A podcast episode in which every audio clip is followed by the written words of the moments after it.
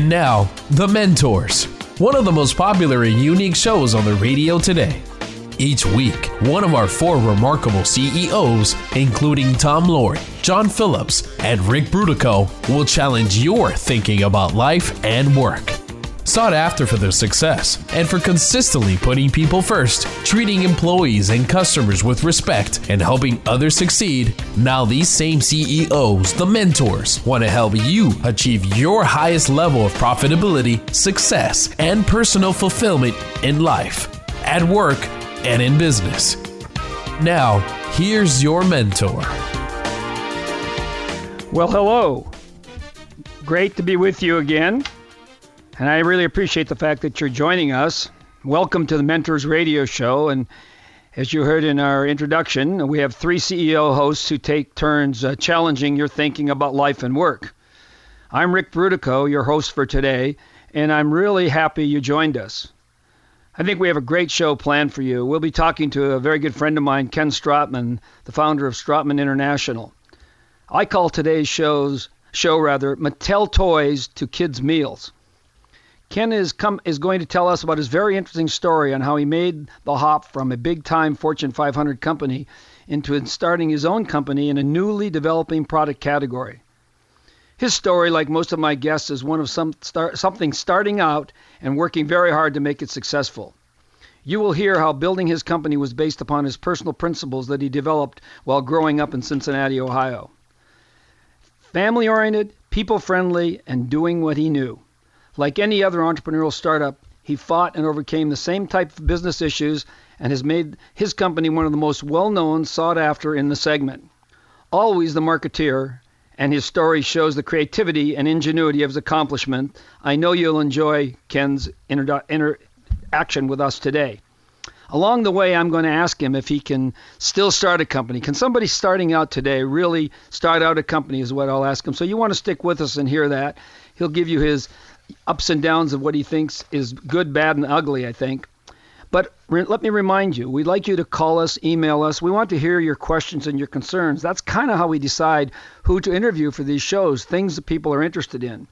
It's important to us because we're really looking for you to be involved. The easy way is to go to thementorsradio.com.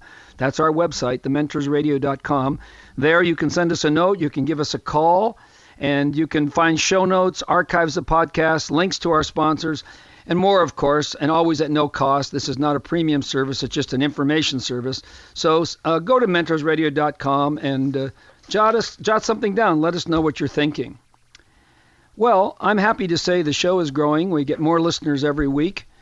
And uh, I'd like to remind my listeners, both those that are coming back and listening again and, and those that are new to us, that what our process in this show, what our whole concept in this show is to provide information from accomplished people with years of experience in the business world and life. You will hear wisdom from my guest today, I assure you. I've mentioned before that my personal definition of wisdom is knowledge modified by experience through or over time.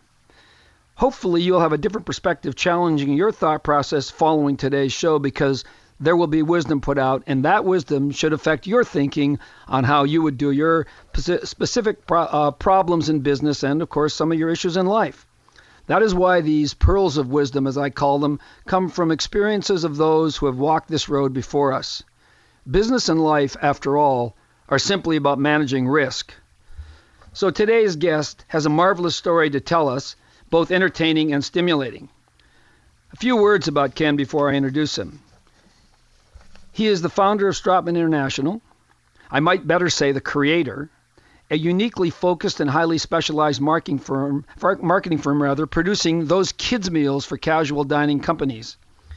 His story teases us with failures along the way and success that is still growing after all these years.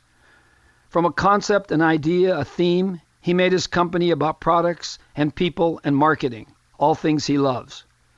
Mr. Strottman is active in his church and education and community. And he's a domer. He continues to his marketing creativity to support his alma mater through fun activities that introduce youngsters to Notre Dame and raise money at the same time. Ken's story is a short course in how to live life and enjoy your work. We have a lot to cover today. Ken has a lot of things to tell us. So, with that, let me say hello, Ken. Hello, Rick. How are you? It's a pleasure to I'm, be on the show. Thank you. Well, thank you. And so, so nice of you to spend the time with us. I appreciate it. I'm doing very well. Uh, it's a little warm here, but uh, other than that, the world is good. Um, I thought, Ken, a, way, a good way to start is to talk a little bit about Strottman International. There's things like private issue, public company, private, uh, uh, privately owned, family owned, those kinds of things. What you do, who your customer is, and maybe if we go into that, and then we can just see where that takes us. Okay, that's great. Great place to start. I did just wanted to comment on your uh, word wisdom that you brought up on up front there. I'm I'm not sure if it's wisdom or if it's just old age, okay, you know, in many ways, but certainly is things that uh, we got to experience along the way, and um, hopefully something here would stick and maybe can mean something to um, some of your listeners out there. Um, well, Ken, we had to pick, we had to get something with those gray hairs that we got. You know, the, so that's that's the old age we've version. yeah, we've earned them. That's right. Go ahead. I'm sorry. Well, the the company we're a creative company, and the company is called Strottman International, which is my last name. And uh, the reason why that happened was I was out of town um, when the company got named. I thought the company was going to be called, you know, Marketing Marketing Resources, but we couldn't clear that name, so the accountants and the uh, lawyers ended up uh, plugging my last name onto the front name and over the years, uh, we just started losing those words on the back end of it. So we're now often just referred to as Strottman or Strottman International. And uh, we're a uh, we're a private company. Uh, we're owned by the family, and uh, we've been in business about uh, 35 years. And um, I founded the company when uh, I came out of Mattel, where I was one of their vice presidents of, of marketing.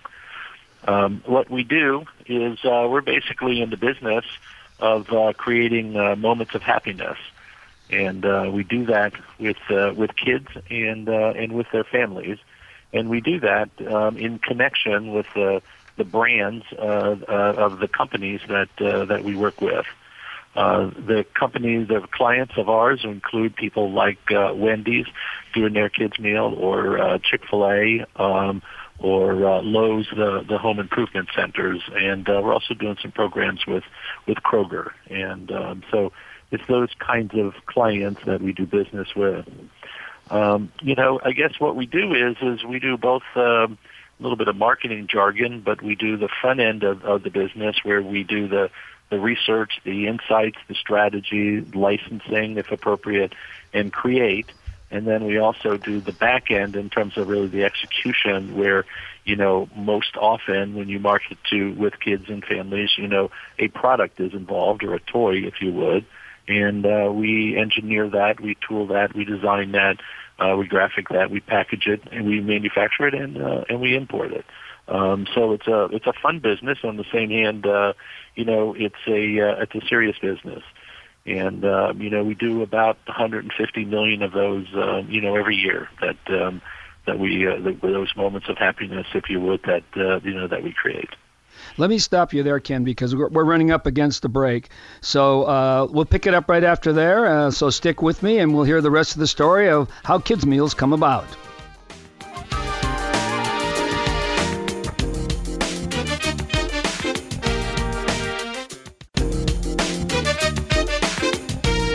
And now, back to the mentors, where remarkable CEOs challenge your thinking about life and business. Well, welcome back. Glad you're listening to the mentors. This is Ric Brutocao. And uh, we are talking to Ken Strottman, the founder of Strottman International, or as he told us in the last segment, simply Strottman, his last name. So, Ken, you were describing to us the way you create these campaigns.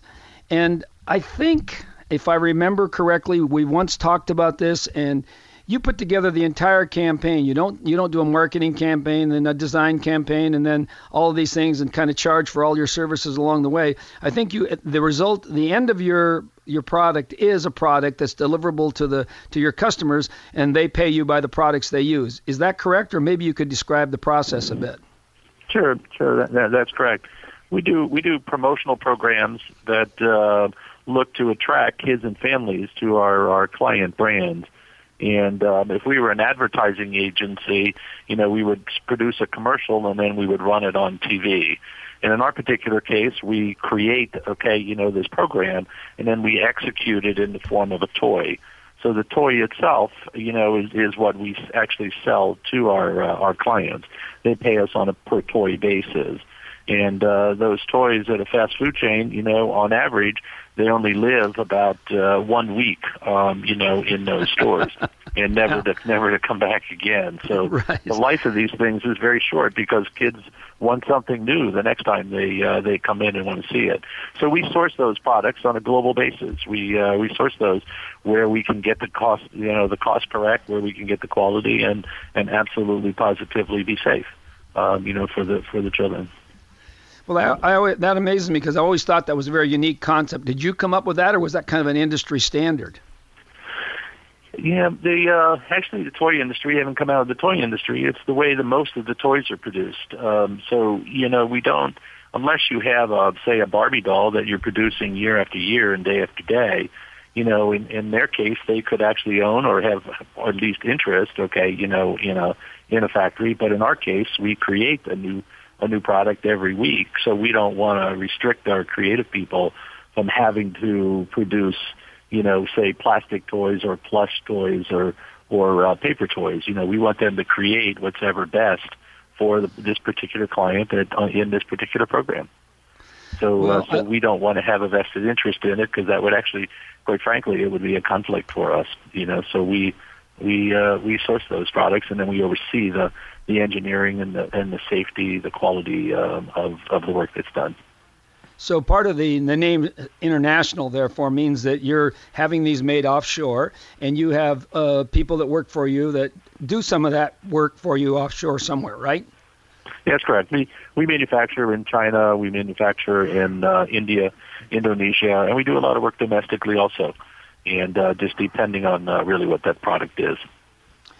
Well, that's that's very interesting, and I, I, think that concept makes it easy, at least as thinking of when I was ran my own companies. Uh, you know, the concept you always get blown away by the marketing costs up front and hoping that you're going to get a result. In your case, it seems it's pretty simple. The the I don't have to pay for anything until I start getting it, and once I start getting it, I pay for it, and I know therefore it's going out the door because people are grabbing it and asking to come in to use it. So. Uh, I I really think that's a clever way to sell uh, a marketing campaign. Yeah. What's kind of what's kind of great about it is is, is that the uh, just as a business model, you know, everything we produce is it gets used.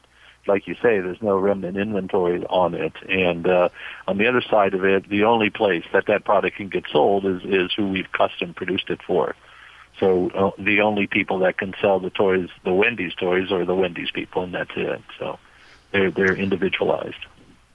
So uh, that's that. You mentioned a second ago one of the Mattel famous toys called Barbie, and I know that you are married to a Barbie, and I thought you just might we might make that segue to just have you talk a little bit about your family and your upbringing in Cincinnati, Ohio, and some of the things that may have been uh, interesting in Cincinnati as compared to what you see today in uh, Newport Beach, uh, especially sure. for the youngsters that are looking for something to do. Sure, sure. You know, if uh, if I had if I went to work for uh, Mattel, of, of course my wife's name and with my name being Ken, of course her name would have to Bart. So uh, so you know we would fit right into there in terms of really uh, for namesakes. Uh, you know, but as she likes to say, it's more Barbie and Ken than it is Ken and Barbie. So.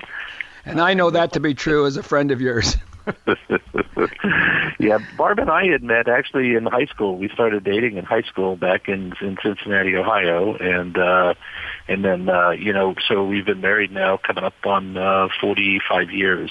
So um we've been together for, you know, for for a long time. We have three children, um all boys, and uh one lives in Washington D.C. and uh they have uh four children four grandchildren for us, and uh, the middle one lives up in Moraga, up in uh, Northern California, and they have three children. He's married to Britt, and um, uh, the oldest one is Matt, is is uh, married to Kathleen. Then our youngest son, Peter, he lives here in uh, in Orange County, um, and he is not married, and uh, there are no grandchildren on his part. So we're hoping for those someday. well, it's always good to have some reserves, you know. Right. I know in right. I know in my core, my case, the the resources have pretty much stopped the work. So, Mm-hmm. uh, but I'm I'm I'm curious also that from there you somehow made the decision to go to Notre Dame. So Cincinnati and Notre Dame. I mean, you were really close to Ohio State. Well, not really close, but in the same state, well-known university. Uh, what what caused you to go to Notre Dame? Uh, the reason I went to Notre Dame is because they uh, they rejected me. kind of an in, kind of an interesting story, but maybe there's a lesson in it too. Um, but um, I had applied to uh, four different colleges, and uh, three of them accepted me, accepted me, and and one didn't. And um, I had never been rejected before, you know, at anything. You know, you made all the soccer teams, and you know, and you got into the grade school you wanted to go to or college, but you know, not college, but high schools, and and all of a sudden, you know, to get rejected at something was the first time, and I didn't understand what this concept was, but I figured that um, they either they made a mistake or they uh, needed some more information. And um, actually, you know, back in those days, I hitchhiked back up to school and met the individual's name that was on the bottom of the letter and asked him I didn't understand how this worked or something and is there something else I need to do? And he, when he asked me, why do you want to go here? I said, well, because you have a higher standard, um, you know, than, um, than anyone else, okay, that I applied to. And it really wasn't some dream that I wanted to go to Notre Dame. It was just that they had a higher standard and I, and I wanted to go there. And, um, a few months later, I got a, another letter to say that, uh, an opening had occurred and, um, so I went, um, you know, to the university. It might be the equivalent of what now is like a wait list that the, the schools have, but I just know that I didn't like being rejected, and uh, so I wanted to to give them some more information. And apparently, I believe that that ended up reversing that decision. Well, Um, and I think I think you said you think there could be a message there, and I hope all my listeners hear this. Um, we all are going to get rejected one way or another, and especially in the sales process, boy, rejection's the name of the game. And I think that I'm taken away, and uh, I'm, I'm imagining that's what you're implying, Ken, is that perseverance. You know, that's the key. Just keep going, don't stop, because somebody says no, but there's always somebody that might say yes. Yeah, and it's not so much about you know when somebody re- rejects you for something. That's I operate on the basis of they they they just need some more information. Um, it's not about going back and trying to sell them or convince them of something else. You know, you're just looking to provide additional information in terms of really what it is that you have to offer, or the kind of student in this case that you would be, or that you know that you would really be committed and and provide. Okay, you know something to uh, to them in, in return. Be the kind of student that they would want you to be. Well, that's that's uh, uh, the, exactly the kind of thinking I think so many entrepreneurs have to have. You've got to provide the information necessary for people to select it. You know, we only have a few uh, seconds left right now, but I'm I want to set this up, set up our next section for coming back after the break, because if I recall, when you got to Notre Dame, you were a straight A student and never looked back. So is that right? no, that's wrong. so let's leave that as the te- let's leave that as a teaser and let all, let all the audience think about what the heck's he talking about and know that's not right and how did we get from there to here and we'll just pick that up right after the break. So stick with us again and you'll hear Ken's story of how he got to Notre Dame and just knocked everybody's socks off.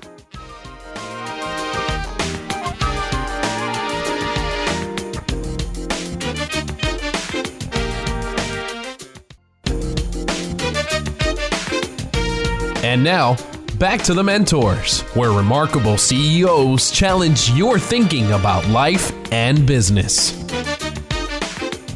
Well, hello again and welcome back. This is Ric Brutocao, your mentor host for today, and I'm with Ken Strottman, the founder, creator of Strottman International, in a show that I call From Mattel Toys to Kids Meals. And uh, just before we took the break, Ken made a point of saying that uh, he had gone to Notre Dame because it was the one school that rejected him. And uh, in so doing, uh, it caused me to ask him if he moved on his same excellence track that he was in his early days. And I said to him, and I'll say it again so, Ken, you moved into Notre Dame and it was straight A's and no looking back. Is that right? no, exactly the opposite. Uh, Actually, Rick, I, I found out why they rejected me. Uh, I found out that I was really not prepared. Uh, you know, as I maybe I thought I was going to be coming out of high school and you know high school senior, and found out the standards were a bit higher than uh, than I had anticipated. So I struggled, and um, I was getting C's, and I think I got a D, and I don't know if I got any D's or not. But it was very intimidating. It was very difficult, and uh, luckily on the, the last day of school, taking the, the final exam, you know, there was a, a sheet of paper that was hanging on the door in the dorm, and it said uh, Tokyo on it. It said uh, spend your sophomore year in Japan, and um, they had magic words on there that said. Um, you know, it was it wasn't going to cost me any more, and there was uh, zero language requirement. So basically, I I'm not the kind of person that can quit, and uh, but it was just really tough on me that that freshman year.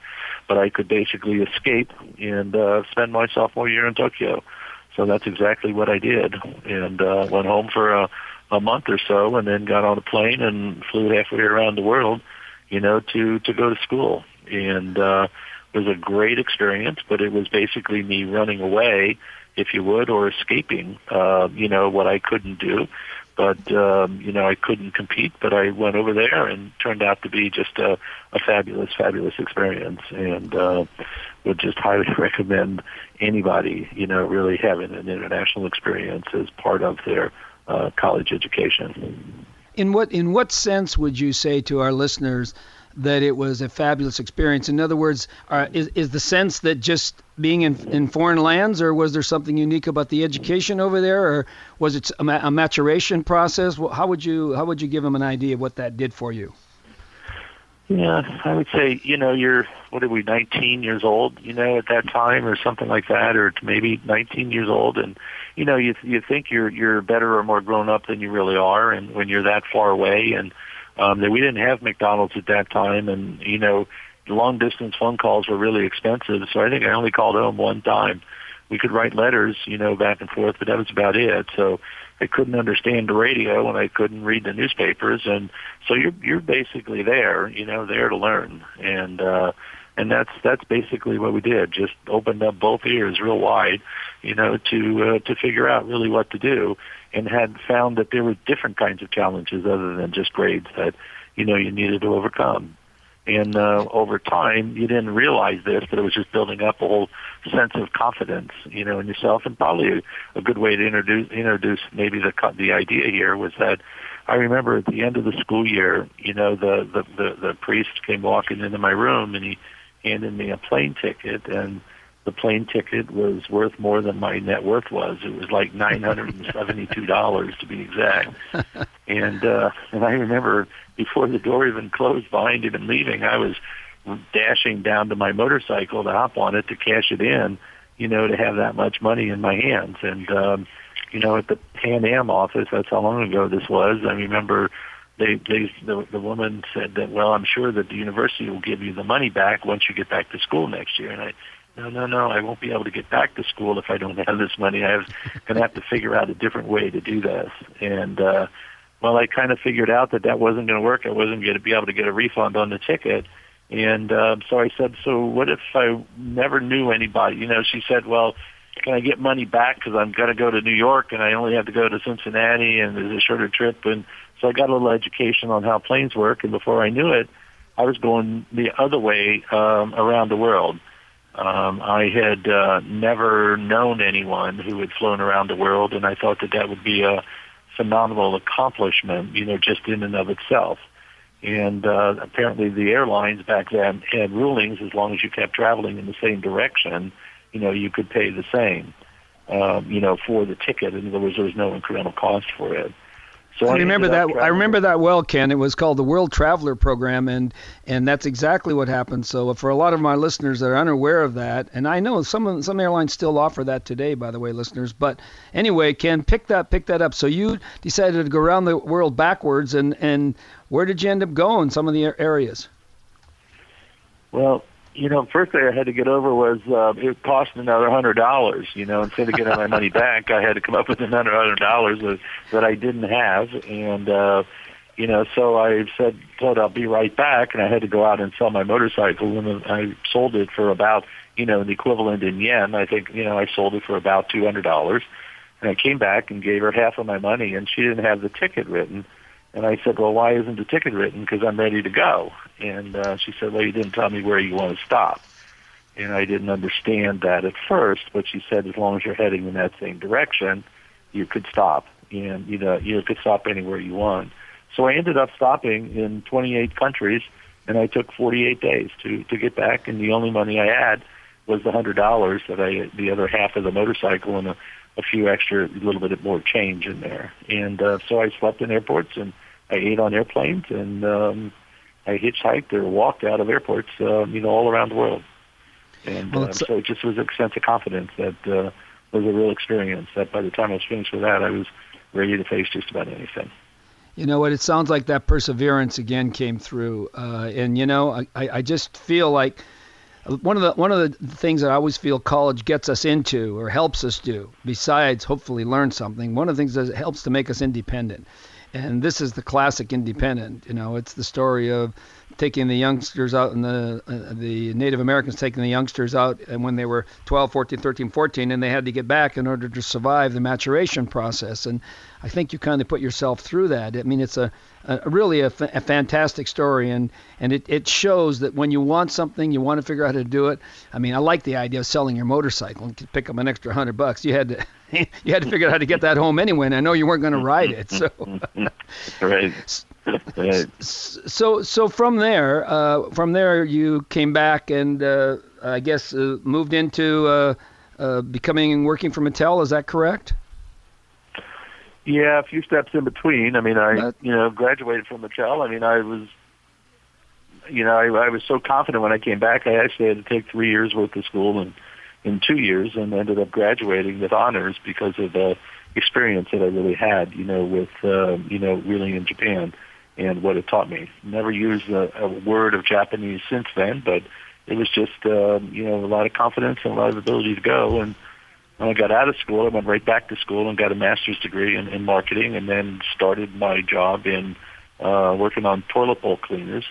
So I can always say truthfully, I started my career in the toilet bowl, toilets for uh, on Vanish toilet bowl cleaners back in Cincinnati, Ohio and uh, learned all the basics of brand management and marketing. And uh, from there, went to Quaker Oats, owned uh, Willy Wonka and the Chocolate Factory in St. Louis, and and then I moved to Chicago. You know, uh, Willy Wonka was in uh, St. Louis, and then to Chicago to work for Borden Foods uh, Cracker Jack division, and then to California with Mattel after about 10 years of working really with those uh, those big companies. Well, that that's a really exciting story and perfect timing because we're coming up to a break again. But what I want to pick up and talk about when we get back is how you got from there to come up with this idea of kids meals and and therefore the whole marketing campaign that led to Strottman, or as it's now called, or Strottman International. So hold on, audience, and keep that your hand off that dial because we're coming right back.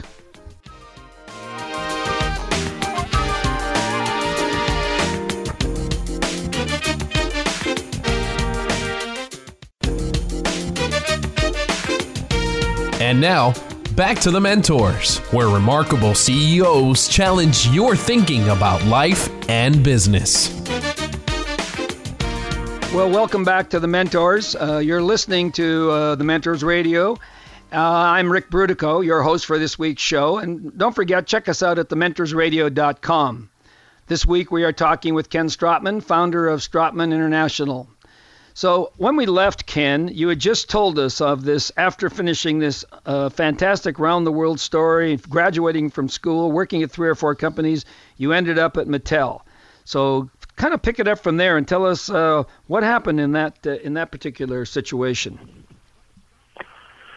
Well, um, I, I always like to, to to let people know that I never decided to um, leave Mattel, and um, I know neither did I decide to uh, start my own company either.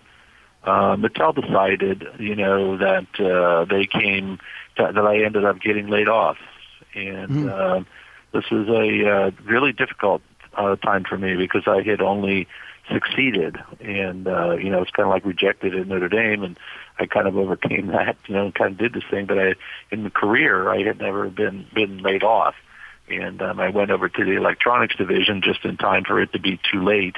Um, you know, to try to help them. And once I got into the sixth grade over there, it was difficult to go back to the fifth grade and to go back and work right. for the toy company.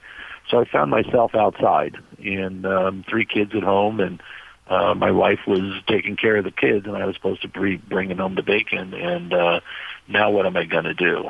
And um, so it was a real trying time, a real trying time. Um, luckily that uh, you know they decided that they would continue paying me for a few more months and it gave me a little bit of breathing room. And uh, I started interviewing for other jobs to be other vice president of marketing at toy companies, and as, either as I got accepted by those, or was in the process of doing it, or getting rejected by those, you know, I decided that this really wasn't going to work because I knew how this book was going to read, and I knew how that chapter would end, and um, so I, I didn't want to do it. So, and that got me even more scared because I didn't know where where career was going to go from here. So what I did is, is I started to change my mind and I started to come up to the concept that instead of looking for a job, what I wanted to do is, is I wanted to spend the rest of my career doing what it is that I do best. And it's a very simple concept, and I'm sure you've heard about it again, but what it means to me, okay, is, is it's kind of the axis around which life revolves. I believe if you're doing what it is you do best, it most likely leads to success, to relationship, to friendship, to fulfillment, happiness, significance, anything you want. And uh, the probability of that happening is higher when you're in a position of doing what it is that's your strong suit. You know, it's sort of like I've I've heard this this 80-20 rule where people say you spend 80% of your time doing things that produce 20% of your productivity, and the other 20% you you spend producing 80% of your productivity. Well, my philosophy is is spending 100% of my time in that 20% zone, and uh, that's what I do. And when I do that, I'm I'm I'm really good at it, and I know that I can compete and I will be very effective at it. And I approach the career from that standpoint, saying, what is it that I do best, and how can I spend the rest of my career doing that instead of just simply doing a job. I think I think I'd like to focus on that a minute, Ken, because I, uh, you say people have heard it before. I certainly hadn't until you mentioned it to me one time. Uh, you often hear people say, "Do what you enjoy, and you'll do well." I've heard people say, "Do what you like or you love, and the money will follow." I've heard those kinds of things. But when you start talking about do what you do best, that's an entirely different concept, isn't it? Yeah, it is. It's, it's very much so. I mean, you know, Michael Jordan belonged playing basketball, not not baseball. Not baseball. Right. He he could succeed. He was built for it. He had a mentality for it. He was so good at it. Okay, you know. So why would you want to try to do something that you're really not good at or you're not as competitive at? You know. So that that's really what the concept is. If I if I use it in terms of what happened with that decision is is it turned really my head. You know, when people say, "How did you decide to?" to start your own company, my answer to you is is I never did. I don't know how to start a company. I had never done it before. I don't know how to payroll. I don't know how to hire people. I don't know how to get an office. I don't know how to do the accounting for it. I don't know how to do all of the things that it takes to, to run a company. But what I do know how to do is those things that I really do best. And what I did is, is I went through the process, okay, of saying what are those things.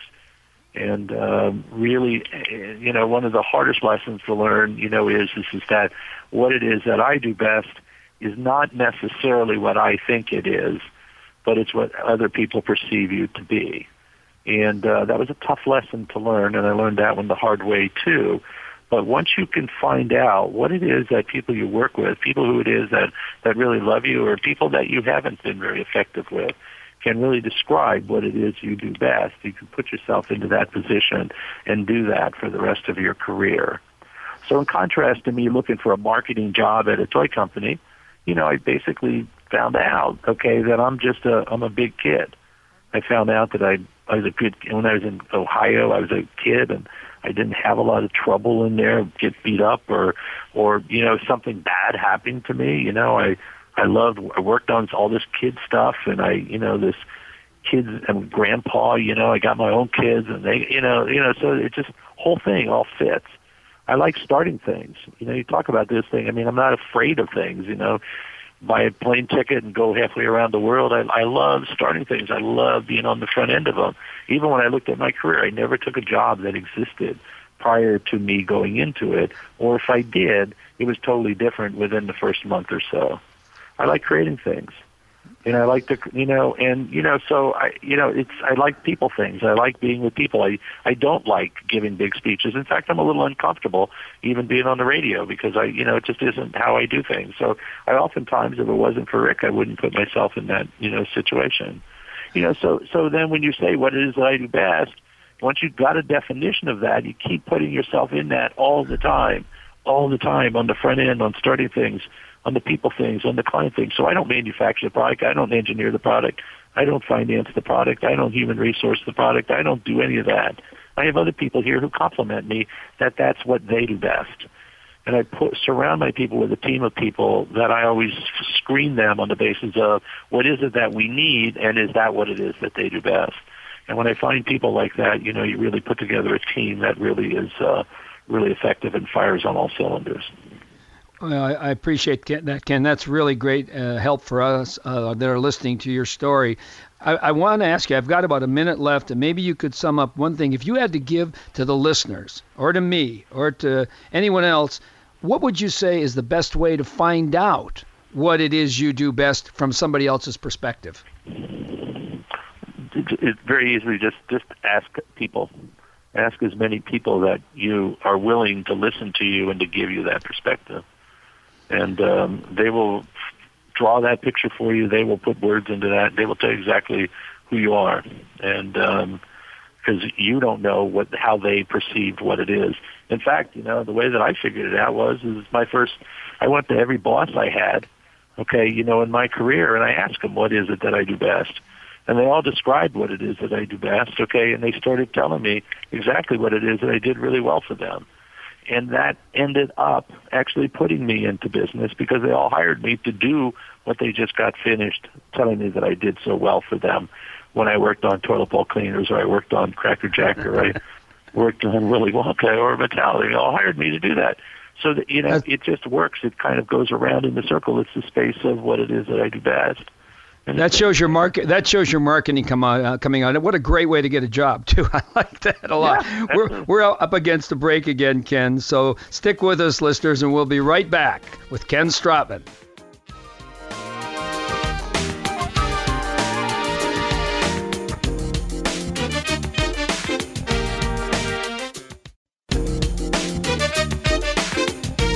And now Back to the Mentors, where remarkable CEOs challenge your thinking about life and business. Well, hello and welcome back to the Mentors. I'm Ric Brutocao and I'm with Ken Strottman. It's been a very interesting program today, and I want to move along because we're running out of time. We're coming up against the last segment of the show. And Ken's dropped so many pearls of wisdom. I'd like to just ask you this specific question, Ken. Uh, what what lessons what are the lessons that you've learned that you would really say you want to pass on to those people listening today? Young people coming up and those people struggling in career moves much like you did. Yeah yeah i'd say the first one i think we talked about it early was rejection. You know rejection is a good thing. You know we usually learn by uh, you know things that don't go the way we thought they would go. You know just embrace rejection and give them a little bit more information. Um, I think the other one, you know, the cornerstone to me, you know, is to do what you do best you get yourself into that space, I tell you, you know, life becomes pretty easy, work becomes easy, and friendships and everything else. So, I mean, those, those would really be the two key ones that I would just like to pass on. Well, thank you. Those are great things. And I'm just curious, can can you do these things in other than your business life? Do you see those same kinds of traits or other traits similar to them working in your outside of your business life? Yeah, you know, you know, for somebody like me, you know, you get to a point you just say to yourself, okay, you know, I've been doing these things that have worked for me. We've made a good good living for for my family, you know, and we're we're fine and taken care of. And you say, so what else can I do with this? Where where can I take this? And I look outside and I say there's a lot of other people that are in need in terms of really what to do. And and I, I use the University of Notre Dame as an example that I love Notre Dame. Okay, I love the Notre Dame. Part of my family, and two of my sons, uh, you know, went to Notre Dame, and you know, and I said, how can I help? What can I do there? I didn't want to just mail checks back to South Bend, and, and I don't visit there that often because it's so far, far, far away. So I came up with a concept of, you know, you know, ND to OC.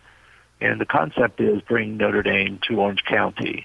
And uh, we send Orange County students to Notre Dame, and I wanted to reverse that flow. I wanted to bring the spirit of the University of Notre Dame to Orange County, where I live, work, and pray.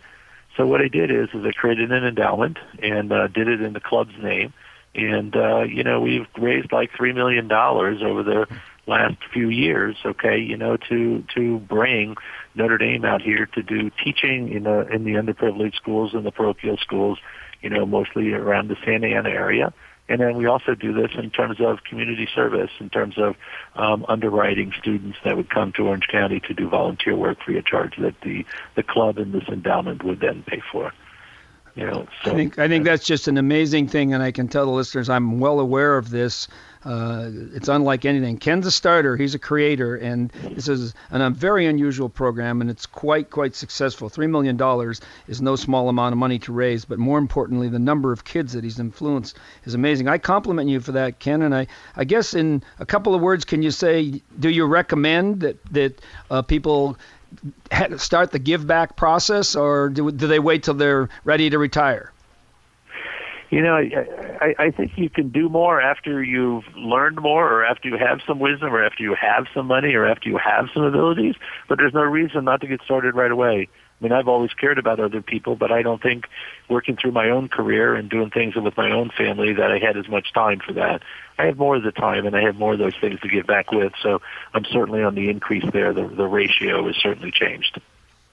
Well, it's great, Ken, and I, I, I, really know that all of the people that I've, I've interviewed so far, they're all involved in some segment outside of their work life, and it's always giving back to others, whether it's those people that can't afford it or whether it's systems that they want to promote and get people to go. So I thank you very much for being our guest today. That kind of wraps us up. And uh, let me just, uh, speaking to the audience a second, uh, let me tell you that uh, we've been speaking with Ken Strottman today, and we've had a great uh, show. We've learned a lot of things that have been really interesting to us. And I hope that everybody will uh, pay attention, go to our website, listen to some of this stuff again. And remember, every day, in every way, do, what your, do your part to make the world a little better. Thanks for listening. It's been The Mentors, where remarkable CEOs challenge your thinking about life and business. To get more information about the program or a sponsor, to download a podcast of today's show, or to leave a question for our host, go to thementorsradio.com. That's www.thementorsradio.com. The preceding program copyright CBJ LLC. All rights reserved.